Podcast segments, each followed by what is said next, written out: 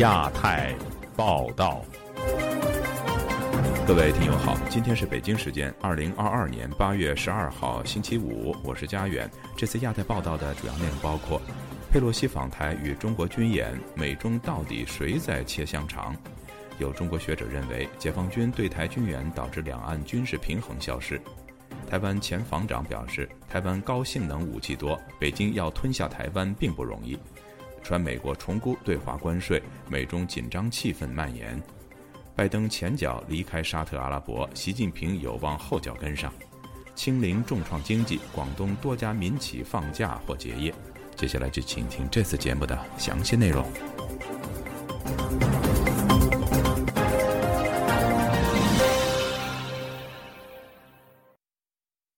佩洛西访台后，中国持续一周军演，并发射导弹飞越台湾。美国及其盟友纷纷发表声明，谴责中国的挑衅行为是明显的升级，破坏稳定。中国则称美方挑衅在前，中方是合理的反制。那么，在专家看来，美中到底谁在切香肠呢？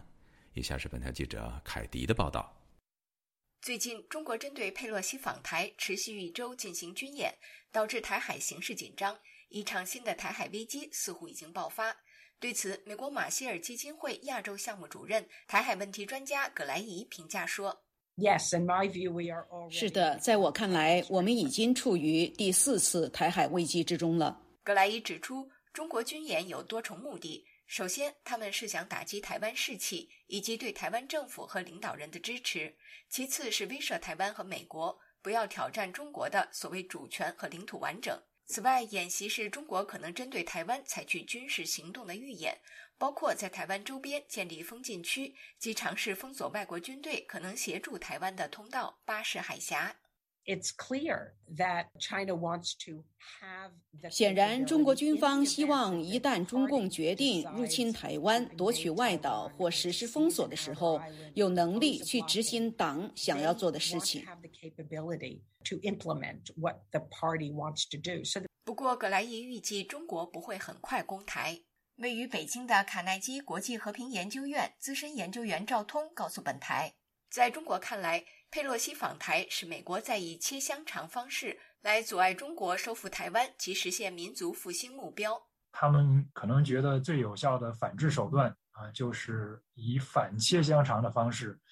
啊，利用美国每一次的所谓的挑衅行为。啊，来进行同等的回应，呃，来确立一些新的事实。针对中国近日在台湾周边发动大规模军演，中国军事专家宣称其结果是毁三线、建三区。白宫官员则谴责中国是单方面制造危机，并说北京的挑衅行为是其长期试图改变现状的重大升级。格莱伊认为，中国一向擅长把危机作为契机。比如利用2012年中非之间黄岩岛事件来控制该海域，并建造人工岛将其军事化。他毫不怀疑中国正试图在台湾海峡建立一个新现状。未来，他预计中国肯定会更频繁地跨越海峡中线及进行演习，包括发射导弹等。So the more China objects. 中国越是反对台湾政府或美国政府采取的行动，我认为他们就越有可能尝试采取这些非常激进的措施来改变现状。格莱伊还说，如果未来情况恶化，中国还有采取更多行动的空间，包括舰艇在台湾周围十二海里内航行，或飞机飞越台湾，来持续改变现状，使之对中国有利。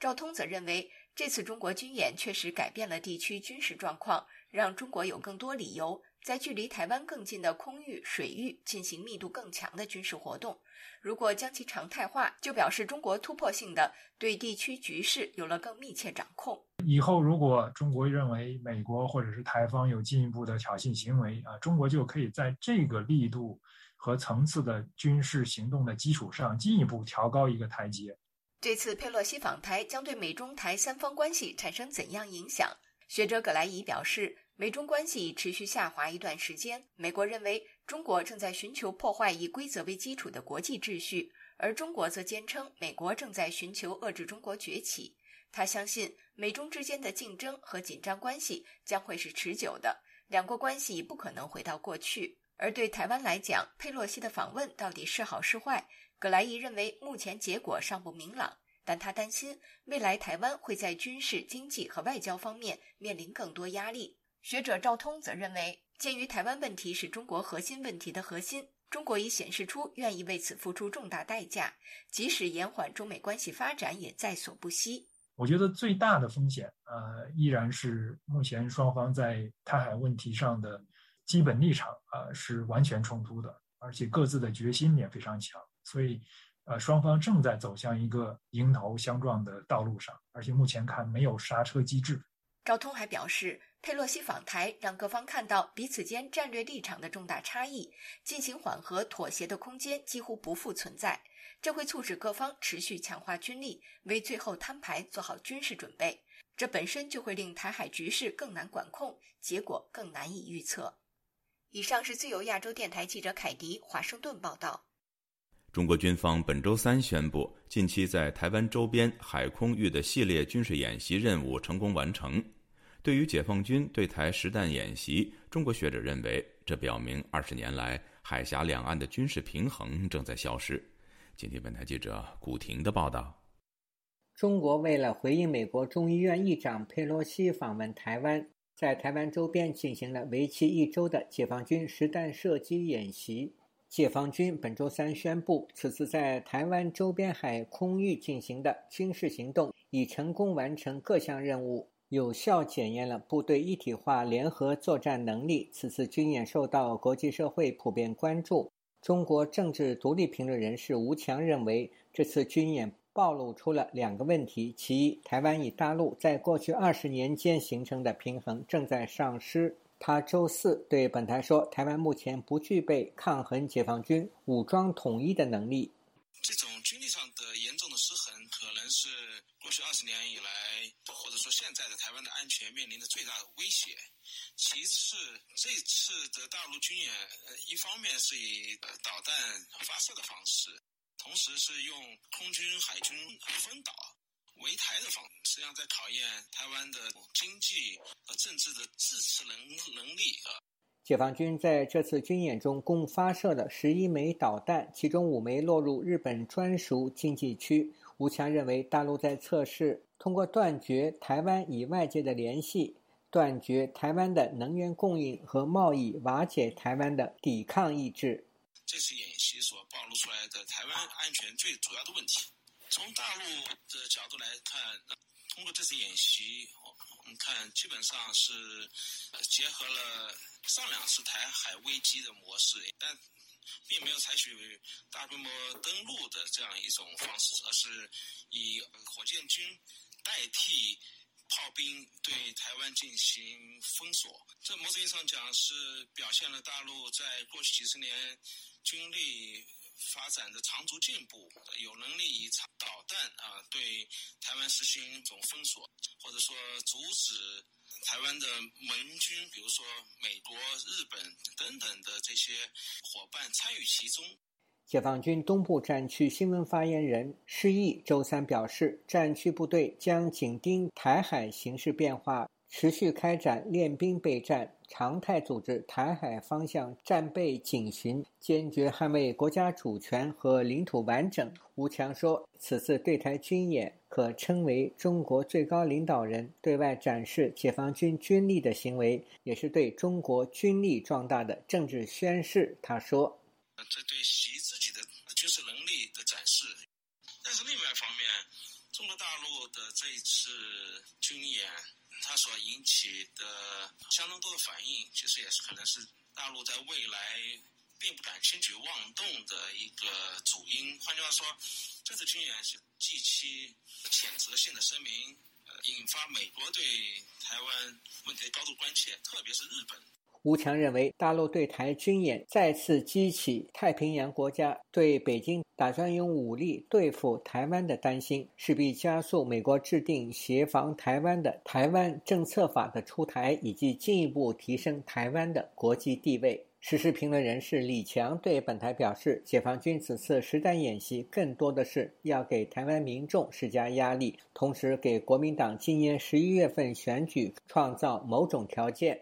刚刚发表的白皮书呢，他矛头呢是直接的指向了这个民进党。这个个好像呢，就国民党呢，我是能接受的。这个中国政府啊，在决定对台湾采取武力的时候呢，都会要理性的来考虑这个问题，呃，不会呢轻易的盲动。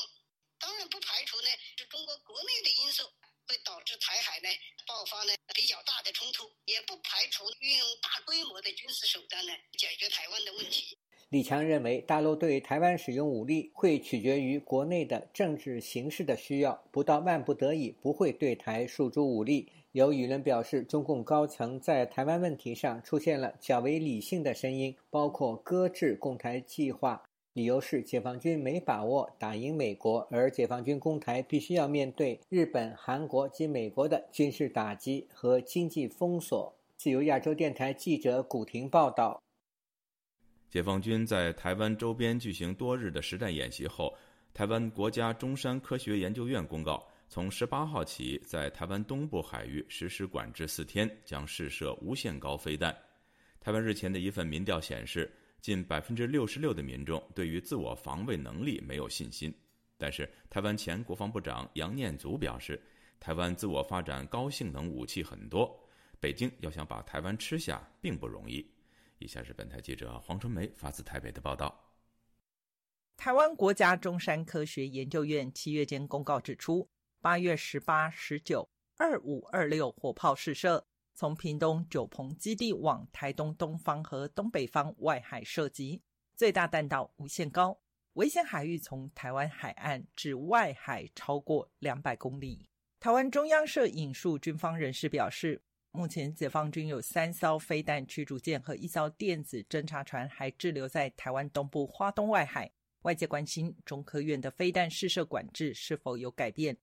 一名中科院的负责人受访表示，目前为止尚未取消公告。这一次解放军发动所谓的环台军演，台湾应对能力成为各界讨论话题。曾经担任台湾国防部长的杨念祖表示，以他在政府服务四年的经验。以今天来做比较，台湾的军事演练和现在的军事力量在自我防卫有很大的提升，不仅是武器装备，还有专业训练。杨念祖说：“台湾是一个岛，最重要制空、制海、反登陆，这是一定要把握。我们今天制空的能力很强，不仅仅是说我们的武器系统外购，我们自我这个发展的高性能的武器也很多。呃，这细部我就不讲了。”所以，自空、自海、反登陆的能力，就告诉对岸说，你不能轻易的起战，你起战以后，你要付出很大的代价。所以，北京相对的，他今天要能够把握住，以这种我们看到目前的军事演练，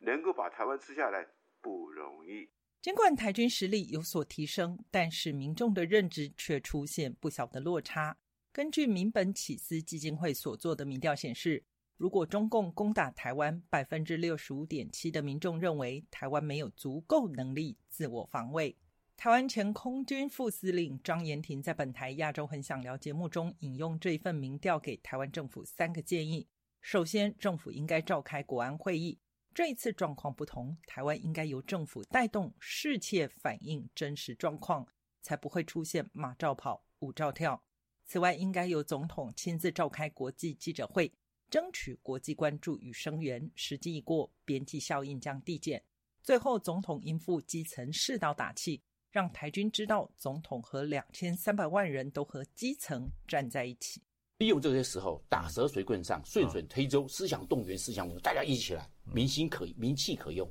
我们要把民粹转到名气。资深军事评论员齐乐则解释，台湾应对世切没有正面冲突，不排除船舰某种对峙。他举例，一个人在家门口舞刀弄枪，有两个选择：其一是马上制止，其二则是看对方全部演习完成，观察其实力、破绽强项。这是中共军改后首次联合作战验收，美日台都抱着情搜研习的态度，情报的互通交流这个机制要建立起来。我说的是机制，不是说偶尔给两下，有事了给两下，不是要形成一个机制。除此之外，张延廷还建议解放军采取主动作为，形成战略包围优势。台军可选择打击对方的补给线，优先切断海上补给线，再切断陆上，让其前线部队后继无力。自由亚洲电台记者黄春梅台北报道。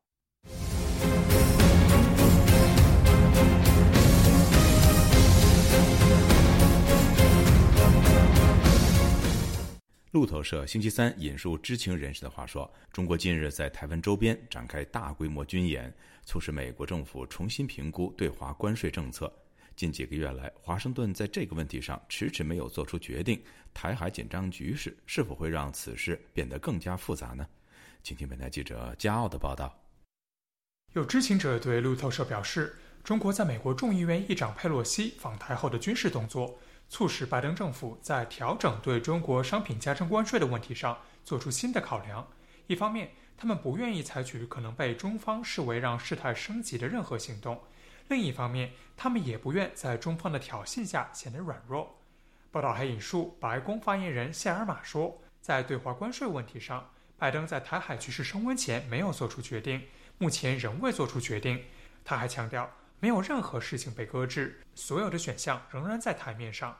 中国金融学者贺江斌周四对本台表示，他认为中国近期对台军演与美国对华关税的考量没有太大的关联，但拜登政府的确进退两难。他是左右为难，他如果取消的话，反弹的力量太大。现在不友好的普通民众都是八成以上，参众那里边那几乎是全部。如果他继续加码，他也为难。因为他现在本身通胀比较高，所以他干脆就只动嘴不动手。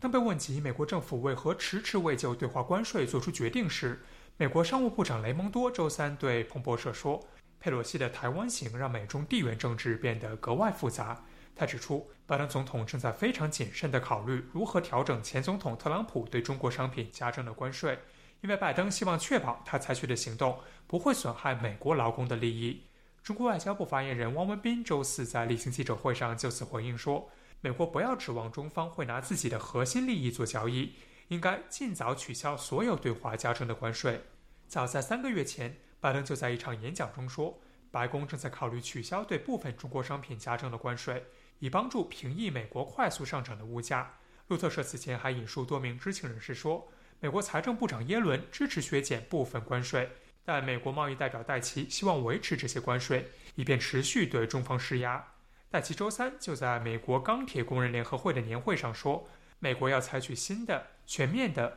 务实的方式应对中国的不公平贸易和经济行为。他说，多年的对话和贸易争端并未促使中国进行有意义的改革，美国不会坐等中国改变，并承诺将使用他掌握的一切工具来追究中方的责任。贺江斌分析。戴奇所说的新方式，显然指的是关税以外的其他实质性手段，比如说盗窃知识产权，这个可能他会有直接处罚、罚款啦，用司法啊解决呀，甚至会有很多禁运，包括高科技的一些不跟你接触，这种情况可能已经发生了。中国国媒《环球时报》这次引述几位中方学者说，据传拜登政府把台湾问题和美国加征的关税挂钩是荒谬的。推迟取消惩罚性关税只会持续伤害美国经济。美国商务部周三公布，美国七月的消费者物价指数同比上升百分之八点五，较前一个月的增幅略微放缓，但仍处在几十年来的高位。自二零一八年起，特朗普对中国商品加征了四轮关税，但两千多项商品获得了关税豁免，而豁免期在拜登就任总统前已经结束。今年三月，美国恢复了其中三百多项中国进口商品的关税豁免。近几个月来，美国商界一直在游说政府取消更多商品的关税，表示这有助于控制通胀。但数据表明，对华关税与美国高通胀没有多大关系。美国彼得森国际经济研究所高级研究员罗斯年初发文说，美国的通货膨胀只有很小一部分源自对中国商品加征的关税，取消这些关税只会让美国消费者物价指数下降零点二六个百分点，效果非常有限。旅美经济学者程小农认为。对于中国来说，美国取消对华关税的实际意义并不大，但这相当于拜登打自己脸。中共其实现在也不是真在乎那点关税，中共在乎的是美国让步，而且是无条件让步。问题是呢，台海演习把拜登这条路给堵住了。彼得森国际经济研究所的统计数据显示，美国仍对约三分之二的中国商品加征近百分之二十的平均关税。据亚洲电台记者加奥华盛顿报道。美国总统拜登于今年六月刚刚结束对沙特阿拉伯的访问，英国《卫报》便报道说，中国领导人习近平将于下周访问沙特。如果成行，这将是习近平在新冠疫情后首次出访。为什么美中两国领导人相继出访沙特呢？而习近平又想达到什么样的目的呢？请听记者唐媛媛的整理报道。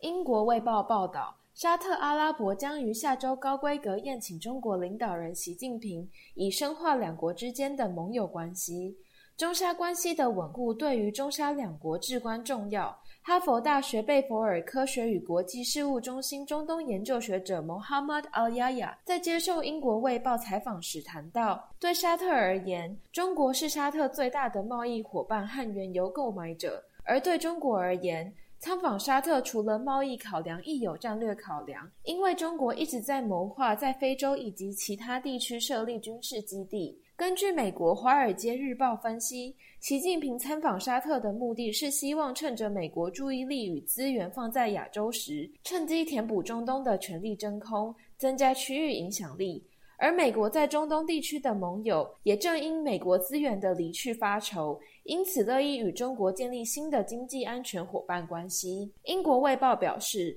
拜登于六月出访沙特，目的在希望能说服沙特增加原油供给量，以降低美国高涨的油价，借以帮助美国民主党赢下年末的其中选举。然而，该次参访拜登所收获的成效甚微。根据路透社报道，中国外交部发言人截至今日并未对习近平是否参访沙特作出评价。中国方面既未证实习近平将出行，亦未否认此次出行。自由亚洲电台记者唐媛媛报道。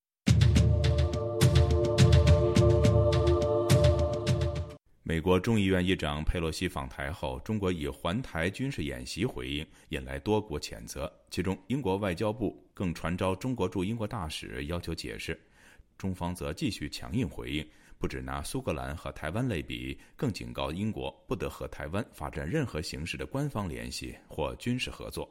以下是记者吕希发自英国伦敦的报道。英国外相特拉斯周三发表声明，表示已经指示外交副大臣巴罗传召中国驻英国大使郑泽光，以回应美国众议院议长佩洛西访台以后，中方在过去一个星期针对台湾的激进和全面升级的行动。特拉斯在声明当中提到，英国和盟友早前已经透过七大工业国集团外长的声明，以最严厉的措辞谴责中国在台湾周边的升级行动，并要求中国驻英国大使就此作出解释。近几个月来，我们看到北京的行为和言论越来越咄咄逼人，威胁地区和平稳定。英国敦促中国以和平方式解决任何分歧。不要使用威胁、武力或胁迫的方式。值得留意的是，这是自从二零年底四名香港民主派立法会议员被褫夺议席以后，英国外交部再次传召中国驻英国大使。而做出这项决定的特拉斯正竞逐执政保守党党魁之位，他和对手争相展现对华强硬立场，以争取党内对华鹰派势力的支持。而一直以对华态度强硬见称的特拉斯，目前在党内支持度领先。有望成为英国第三任女首相。而在十一日的中国外交部例行记者会上，发言人汪文斌狠批英国罔顾事实、颠倒黑白，对此强烈不满，坚决反对，已经向英方提出严正交涉。中方又炮轰美方才是主动挑衅者和危机制造者，质疑英方搞双标。英方对美国的挑衅侵权行为视而不见，却对中国维护正义的反击之举横加指责。这是典型的双重标准，充分暴露了英方老牌帝国主义的虚伪嘴脸。如果英方真的关心台海和平稳定，就应该去谴责美国和台独势力，阻止他们挑衅玩火。他又以苏格兰类比台湾，质问如果内外勾连、分裂领土发生在苏格兰，英方是否能够保持冷静克制？然而，实际上，苏格兰在一四年已进行过独立公投，最终超过百分之五十五的选民反对脱离英国独立。另一方面，中国驻英国大使馆也发布长篇声明，把英国外交部的传召淡化成会见。表示大使郑泽光是会见英国外交发展部的高级官员。中方又警告英方，无论是驻台之位，还是派议员访台，都严重违反一个中国原则和中英联合公报的规定。又警告英方不得和台湾发展任何形式的官方联系或军事合作。不过，台湾驻英国代表谢武朝就和中方唱反调。他接受英国天空新闻专访的时候说：“台湾必会致力自我防卫，以维护台湾的制度、经济和生活方式，但同时需要包括英国在内的重要伙伴的支持。他希望英国能够扩大和加强和台湾在各方面的合作，包括军事层面。” If the UK can continue. Further uphold，如果英国能够继续坚持以规则为基础的国际秩序，继续在七国集团等多边平台上扮演领导角色，以促进区域和平和稳定，并扩大和加强与台湾不同范畴和领域的关系，我想这正是我们所需要的协助。被主持人问到台湾是否希望英国提供更多的军事相关援助时，谢武朝表示肯定。并认为安全防卫产业的范围很广，台湾和英国可以合作。自由亚洲电台记者吕希，英国伦敦报道。中韩两国外长在青岛会谈，主要围绕芯片四方联盟和萨德三部政策两大议题。会谈后，中国外交部发布了会谈详情。有分析人士指，两国实际上谈得很不好。请听记者白涛的报道。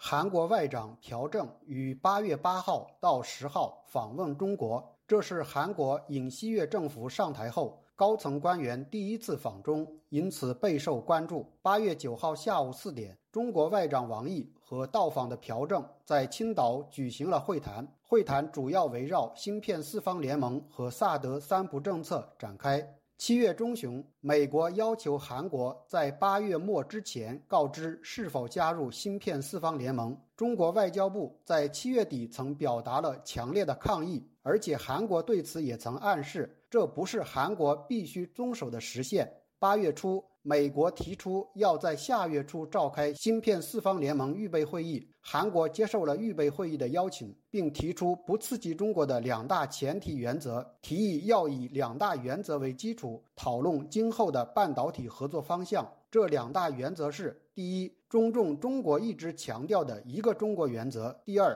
不提及对中国进行出口限制。有分析人士指出，朴正访中是韩国参加芯片四方联盟预备会议之前来向中国做说明的。一般认为，是否加入芯片四方联盟是韩国在中美之间的一次选边站队。但韩国半导体产业协会理事安基炫则认为，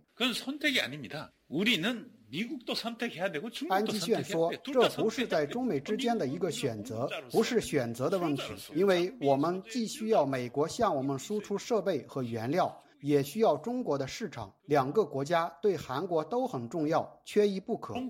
至于芯片四方联盟预备会议要讨论哪些问题，韩国外国语大学中国政治学专业教授姜俊勇表示：“姜俊勇说，芯片四方联盟预备会议主要讨论芯片四方联盟如何运作、平时如何协作、技术如何开发、怎样保障供应链的安全等，而不是要排挤哪个国家。”江俊勇进一步表示，韩国如果不加入芯片四方联盟，那技术上就会掉队，这对中国也没有好处。所以，中国应该理解韩国的处境，而不是一味的反对。萨德三不政策是文在寅政府时期韩国提出的，不追加萨德部署，不加入美国导弹防御系统，不将美日韩安全合作发展为三方军事同盟等三个方面。韩国方面表示，萨德三不政策不是与中国的协定，而只是说明了自己的立场。而中国声称三不政策是中韩间的协定。尹锡悦政府必须遵守。江俊勇认为，江俊勇说，二零一七年十月三十一日，中韩间就萨德问题展开协商。如果是达成了协定，就应该有关于协定的文字记载。事实上，没能达成协定，结果中韩两国外交部各自在网络上表达了自己的意见。尹锡悦政府认为，当时的三不政策只是表明了韩国的立场和想法，并不是和中国的协定。但是中国要求尹锡悦政府继承上届政府的政策，这是明显的内政干涉。八月九号深夜，中国外交部发布了中韩两国外长会谈的详情。有分析人士就发布的内容指出。全是中方的希望，没有任何共识的成果。韩方的想法很少提及，说明这样的会谈实际上谈得很不好。自由亚洲电台记者柏涛首尔报道。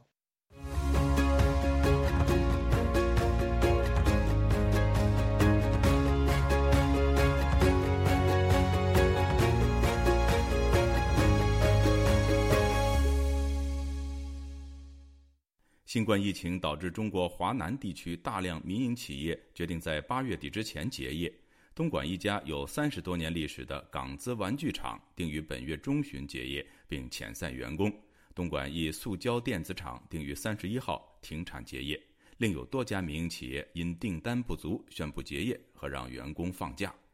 详情，请听记者古婷的报道。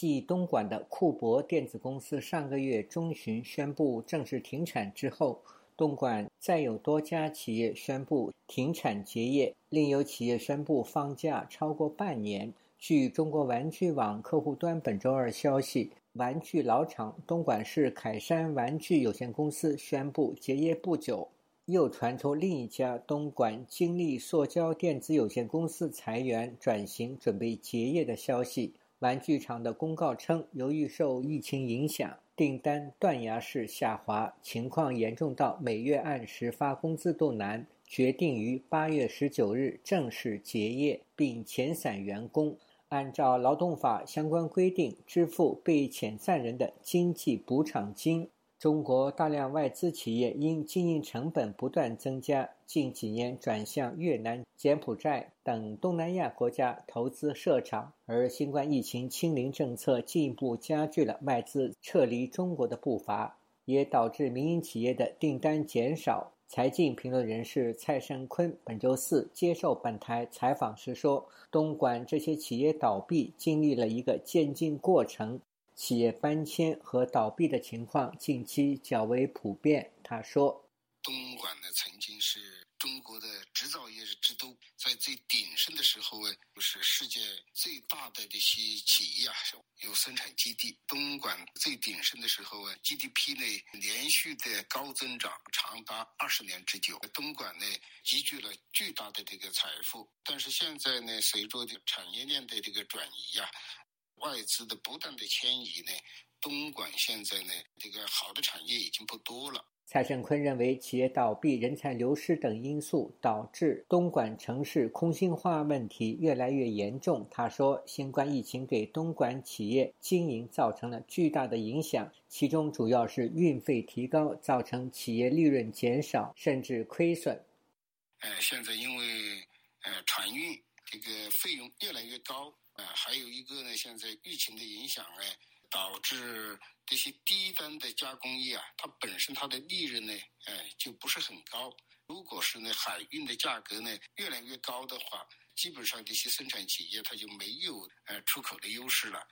网上公开资料显示，凯山玩具公司成立于一九九八年，是香港久负盛名的玩具制造商之一，鼎盛时期员工超过两千。该企业从二零二一年开始出现订单大幅下滑，由于玩具订单大量向东南亚转移，该公司目前仅余百人。另外，东莞市捷盈精密五金制品公司决定于八月三十一日正式停产结业。该公司通告写道：“自新冠疫情爆发至今，公司一直想努力维持营运生产，保住员工生活，和奈造化弄人。从五月份开始，订单突然急剧萎缩，造成公司经营困难，人员无法维持。公司在百般无奈的情况下，做出停产结业的决定。”七月二十九日，惠州市万智生新能源科技有限公司发布通知称，受疫情影响。公司订单急剧下滑，公司针对主要部门宣布放假五天。另一公司宣布，从七月三十日起放假至明年二月十日（农历新年过后）。财经人士关敏对本台说：“新冠疫情爆发至今已进入第三年，政府未向这些民企提供政策优惠和财政支持，也是导致这些企业关闭的原因之一。”他说：“政府更希望国企取代民企。”这个国进民退，本来这是一个大好机会啊！民营企业这么多的技术设备，未来都是一个打包就可以并入国企的一个机会。我十几年前，那我就跟我父亲争论过这个问题。按照当时那个国际民退的做法，我觉得我说二十年之内，中国就只剩下几家大型国企。另外，一九八三年成立的钢铁联合民营企业山东广富集团，七月十九日起全面停产，复产时间待定。安徽鞍山某科技企业公司员工于七月十四日至二零二三年一月二十二日放假，放假期间所有人待遇按最低工资标准。自由亚洲电台记者古婷报道。中国因烂尾楼问题引发停贷和断供款的现象后，近期又掀起了提早还贷的潮流。中国各大媒体和讨论区近日都出现所谓提早还贷的相关讨论。有评论表示，提前还贷与民众对银行和房地产前景缺乏信心有关，也可能是官方想通过舆论引导，希望民间资金回流银行系统，缓解因为烂尾楼导致银行资金不足的问题。请听记者陈子飞的报道。北京交通银行发给客户的新通告引起中国网民的热烈讨论。交通银行表示，从十一月一日起，个人抵押贷款如果需要提前还款，要向银行交补偿金，比例为提前还款本金金额的百分之一。根据中国媒体报道。个人抵押贷款当中，多是以房贷为主。通告发出之后，引起大批计划提前还款的客户不满。交通银行也在发通告之后的一天，把通告下架。但事件引发民众讨论提前还贷的原因以及违约金不合理等问题。曾经向银行申请提前还贷的时事评论员方源对本台表示，申请提前还贷的心态与经济不景气有关。我此前。提前还贷，就是因为之前其实是贷出款来想做别的投资，但是因为市场不景气，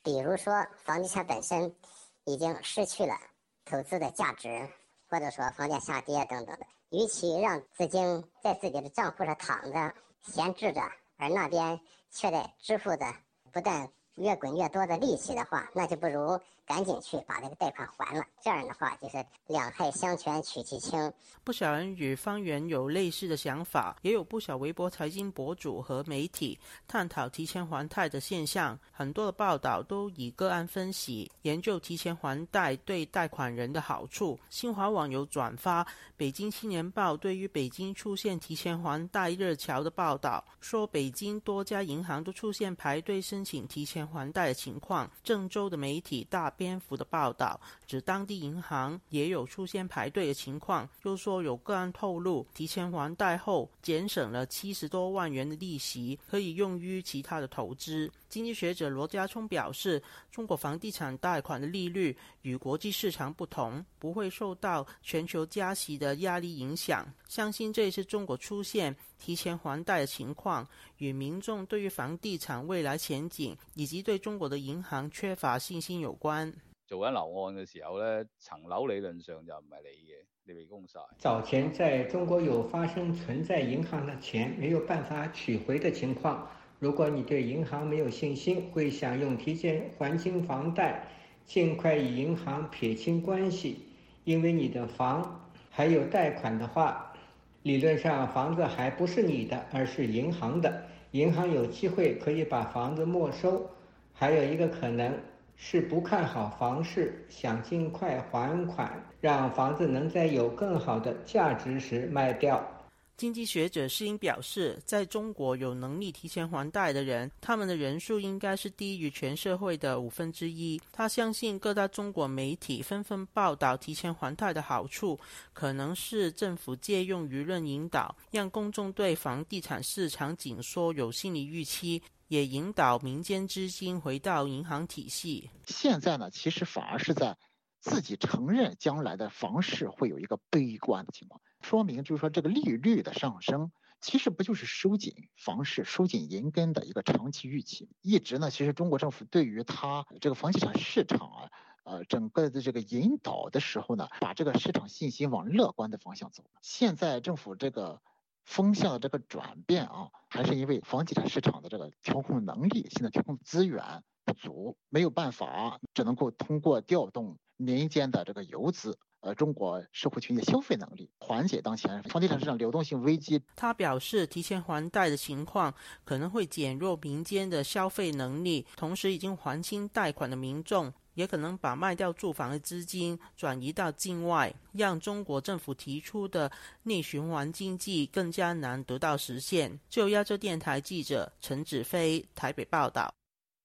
中国今年部分地区的房价频跌，拖累中国整体经济的发展。近日，中国多个省份公布买房优惠政策，鼓励中西部地区的农民进城买房。这一系列的买房补贴能够起到促房市、救经济的作用吗？请听记者唐媛媛的整理报道。中国近日房产价格低迷，而中国的经济发展又大大倚仗房地产投资。一旦房价下跌，中国整体投资就会萎缩，并可能导致经济衰退。因此，尽管中国领导人习近平曾喊出“房住不炒”，近期中国多个中西部省份仍接连公布买房优惠政策，鼓励地区农民进城买房，显示中国政府有对房屋市场松绑的趋势。据中国华夏时报报道。公告优惠政策的地区包含江苏省盐城市阜宁县、吉林市桦甸市、贵州省秦隆县、四川省凉山彝族自治州宁南县、安徽省安庆市潜山市等地。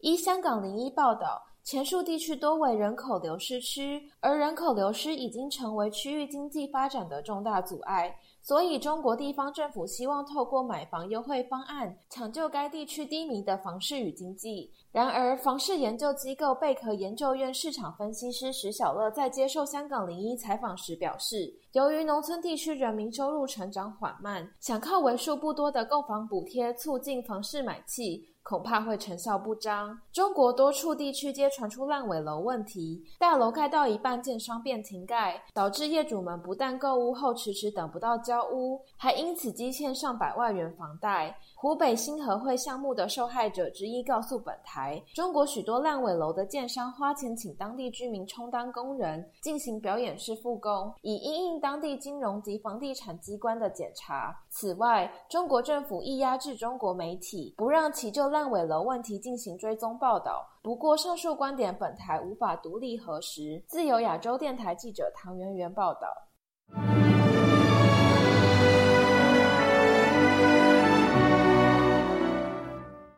台海局势紧张之际，中国大陆当局通报，早前因涉嫌分裂国家罪和煽动分裂国家罪，在浙江被捕的台湾民族党副主席杨志渊，从实施刑事拘传转为指定居所监视居住。有大陆专家表示，杨志渊案标志着北京开始对台湾实行司法管辖权。不过，台湾学者却不以为然。以下是记者高峰的报道。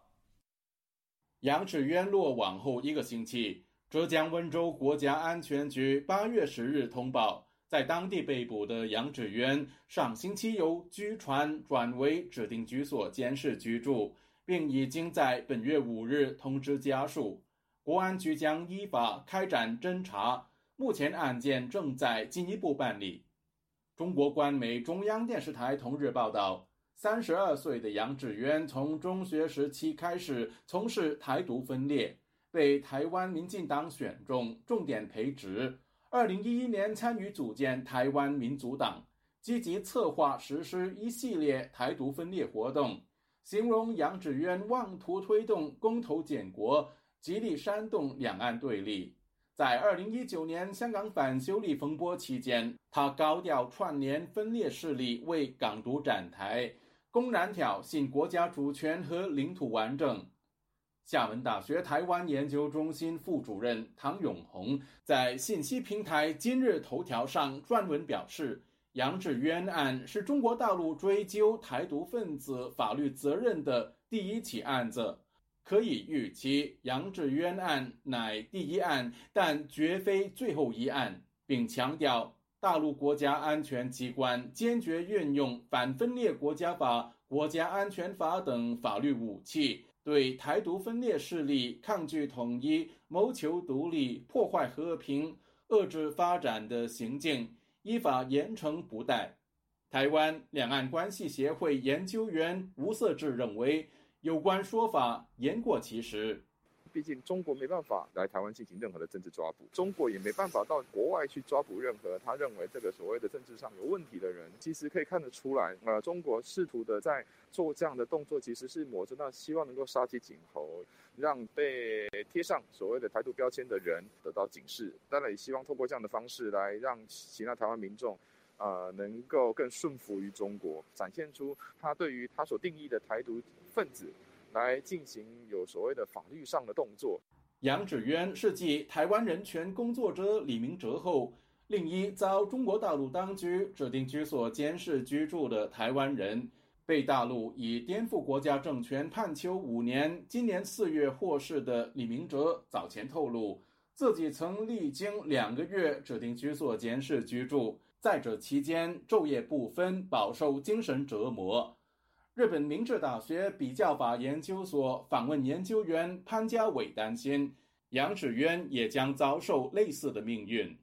呃，当然，看守所也不见得是好的，但都起码你知道是在哪一个看守所。就算是律师跟家属不能见的话，还是能够知道至少是被关在哪个地方。指定居所监视居住这个做法是上面写的是指定，但是被关押人也可能也不清楚自己被关在哪里。被关在里面的话，完全是跟外界是隔绝的。在里边有没有被酷刑，有没有被这样的不人道的对待，是完全外外界是完全没办法知道的。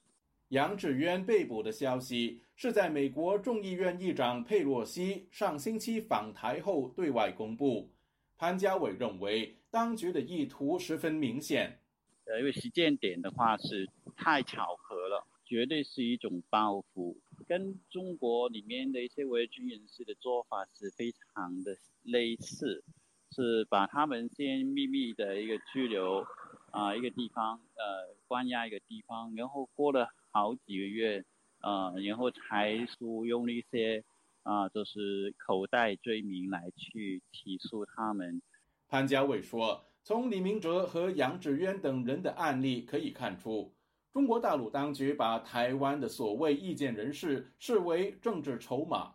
他提醒与中国大陆有接触的台湾人，不应心存侥幸。自由亚洲电台记者高峰香港报道。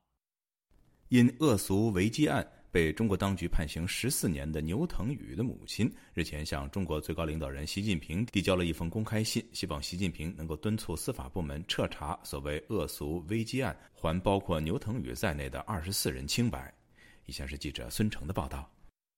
现居河南焦作的牛腾宇的母亲可可告诉记者，在牛腾宇入狱之后，他只和牛腾宇有过四次视频会见。到监狱这么久了。我们总共才视频会见过四次。我上个月提出会见，他们又置之不理，不知道为什么又不让我见。在二零一九年上半年，习近平女儿及姐夫的个人信息曾被发布在中国境外的中文网站红岸基金会和支那维基，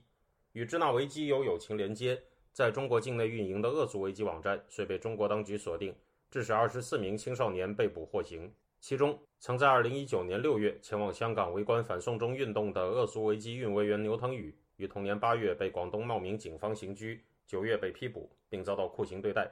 牛腾宇的母亲表示，尽管牛腾宇被当局指为恶俗维基案的主犯。但直到现在，牛腾宇也没有承认这一点。看他的精神状态还是可以的，在监狱没有再受到什么虐待，就是在侦查阶段把顾瑶瑶放走之后，他受到了酷刑，让他来做主犯，他肯定自己没有做的，不可能承认，所以虐待他，使用各种令人发指的手段对待他，让他去承认。但至今他也没有承认。到现在，监狱那边说他还是没有认罪，丝毫没有签字。有媒体此前披露，恶。作为基网站站长顾洋洋曾被指为该网站的实际控制人，但最终却因为家庭背景深厚被释放。作为网站技术人员的牛腾宇却被当局认定为主犯，于2020年12月被中国当局一审判处有期徒刑14年。2021年4月，牛腾宇的二审维持了一审判决。牛腾宇的母亲可可在8月8日公布了一封致习近平的公开信，信中表示，他为牛腾宇先后聘请了十余位律师，都被强制退出代理。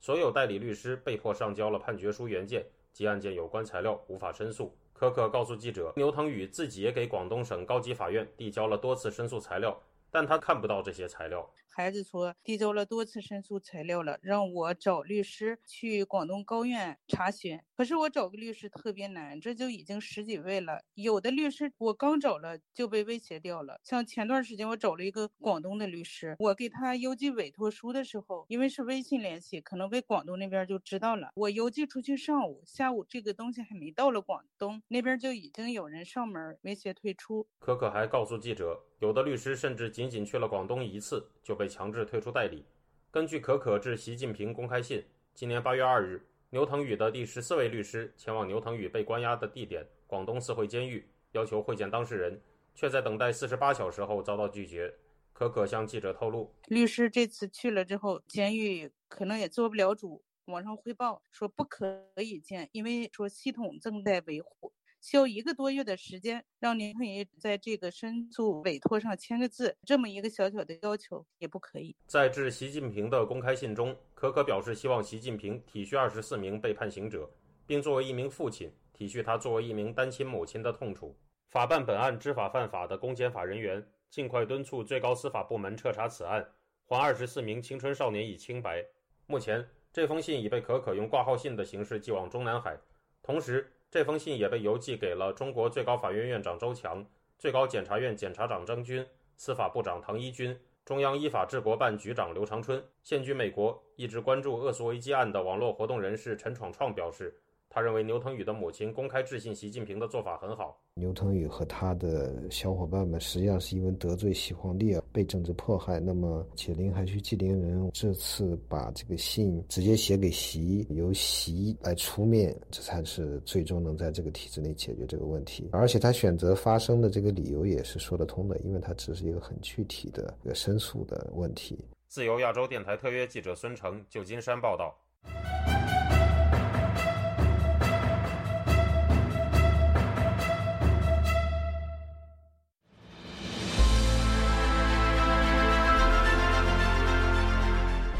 用暗网访问自由亚洲电台，避开老大哥的眼睛。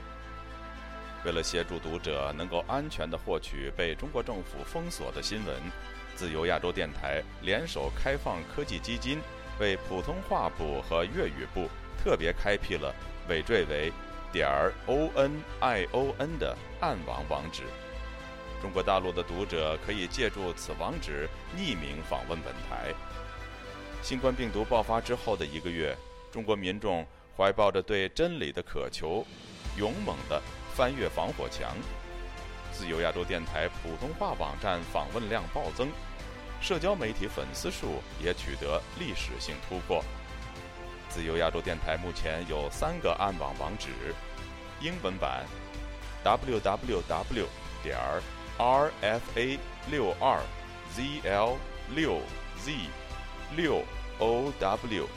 m t l f 点儿 o n i o n 斜线 e n g l i s h 普通话版 w w w 点 r f a 六二 z l 六 z 六 o w m t l f 点儿 o n i o n 斜线 M A N D A R I N，粤语版，W W W 点 R F A 六二 Z L 六 Z 六 O W M T L F 点 O N I O N 斜线 C A N T O N E S E。中国已经连续四年被美国人权组织自由之家评为侵害网络自由最严重的国家。为了抗衡中国政府的高压封锁，自由亚洲电台如今也加入一些其他国际媒体的阵营，为公众提供暗网入口，以浏览最新疫情消息和其他敏感新闻，包括香港民主抗争运动、维吾尔人和西藏人等少数群体所遭受的严酷迫害。读者可以使用基于火狐的洋葱浏览器，匿名访问以上网址。该浏览器最初由美国海军研究实验室设计，可以通过像洋葱一样的多层加密结构，屏蔽互联网用户的地点和身份，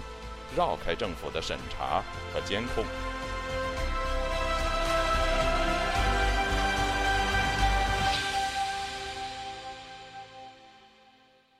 听众朋友，接下来我们再关注几条其他方面的消息。据台湾联合新闻网报道。中华民意研究协会星期四公布最新民调，在一千零七十四份有效调查样本中，对于美国众议院议长佩洛西访台，有百分之四十七的人认为美国是最后的赢家，认为台湾是赢家的有百分之二十一，认为中共是赢家的仅有百分之五，同时又有百分之四十一的台湾民众认为输家是台湾。百分之三十二的人认为输家是中共，认为美国是输家的只有百分之三。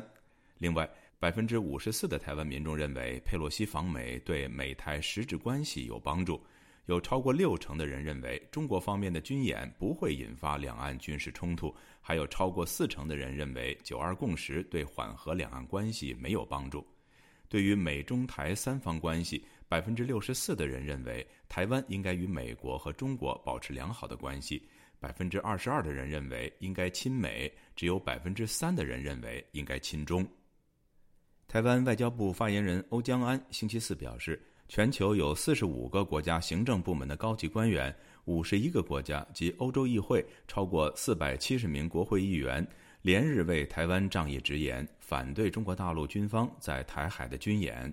台湾外交部还呼吁国际社会继续共同谴责中国方面的非理性军事挑衅行为，片面破坏了台海现状，侵害了国际自由航行与全球贸易。各位听众，这次的亚太报道播送完了，谢谢收听，再会。